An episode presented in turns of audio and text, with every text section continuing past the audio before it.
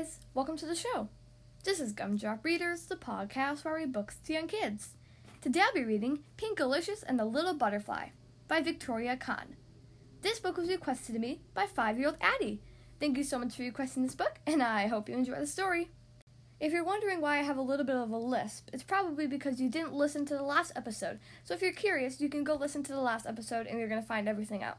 But in a nutshell, I had to go to the orthodontist yesterday and they put an expander on the roof of my mouth, so now I just have a little bit of a lisp. And it's not a big deal. It'll be in for about four months, but yeah, you just kind of have to deal with it. So, without further ado, let's get into the story. If you would like to, if you would like to know more, then you can go listen to the last episode. I hope you guys enjoy it.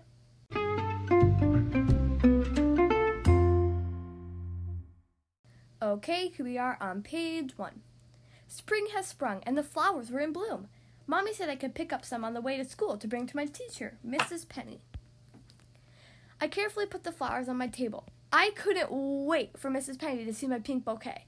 When Miss Penny entered the classroom, she was holding a big box filled with twigs and leaves. Allison and I looked at each other in surprise. What was Miss Penny doing? Good morning, class, Miss Penny said. I have a surprise for you. She set the box on her desk and invited us to come take a closer look. I peered into the box and saw Ew, worms! Tiffany shrieked. Oh, cool, Jack said. Miss Penny laughed. They're not worms, they're caterpillars, and one day soon they will turn into beautiful monarch butterflies. Two of the caterpillars had black, white, and yellow stripes. They were munching on leaves. And the third caterpillar was emerald green. He scooted up and down the twig like a tiny race car. How can something so small become a colorful butterfly? I asked. With the right food and love, they will, Miss Penny promised. Would you like to hold a caterpillar? I nodded and slipped my pinky into the box. The green one crawled onto my finger and wiggled around my palm. I had the perfect name for him. His name is Wiggles, I said. Hi, Wiggles, Allison said. Welcome to our school. Miss Penny saw the flowers I had brought in earlier. Did you know that caterpillars like to eat milkweed? she said. I brought them for you, I said.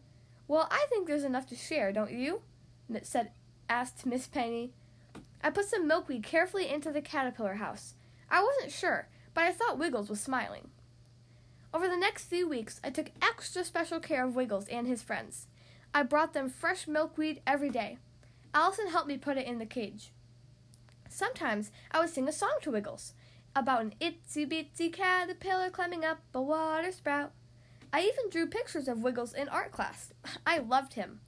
One morning, I came in early to put leaves into the caterpillar house, but Wiggles wasn't in there. His friends were also missing. Miss Penny! Miss Penny! I cried.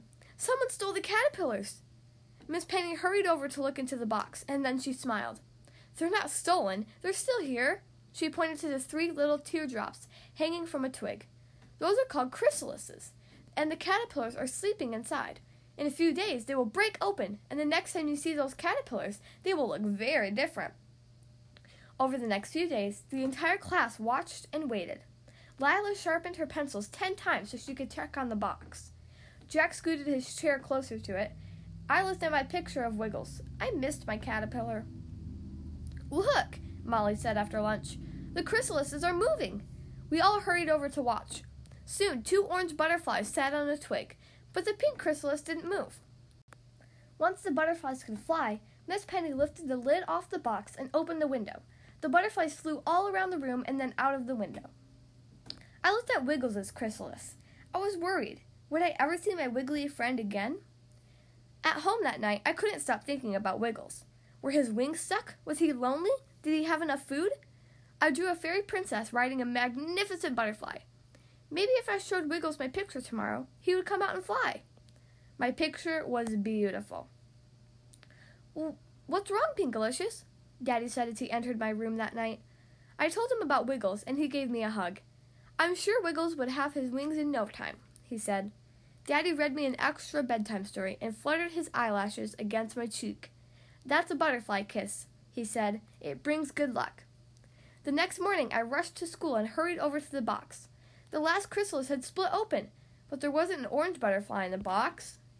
There was a pink butterfly. Wiggles! I gasped. Wiggles delicately flapped his pink-tastic wings. He gently fluttered from the twig to the flowers. You can't be called Wiggles anymore, I said. From now on, I'm going to call you Flutterby. When the bell rang for recess, Miss Penny carefully picked up the box and we went outside. Pinkalicious, would you like to do the honors? She said. I came forward and gently lifted the lid. Flutterby gracefully flew out of the box. He swooped around me and then flitted onto my head before he soared upward, stretching out his new wings. Flutterby, my butterfly, I called out to my friend. He dipped his antenna to say goodbye before sailing off into the blue sky. The end.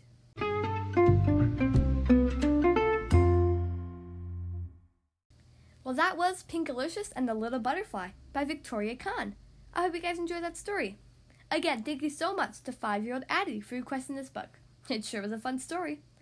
I'm not going to be re- accepting requests for a little bit because I have so many lined up. I have like 25, 30 requests. So I want to make sure I get everybody's book read. And I think I'm going to set a date this time. So September 15th is when you can send in your requests. And I apologize to those of you who will have to wait a little bit for your request. But, anyways, thank you guys so much for listening to today's episode, and I'll see you next time.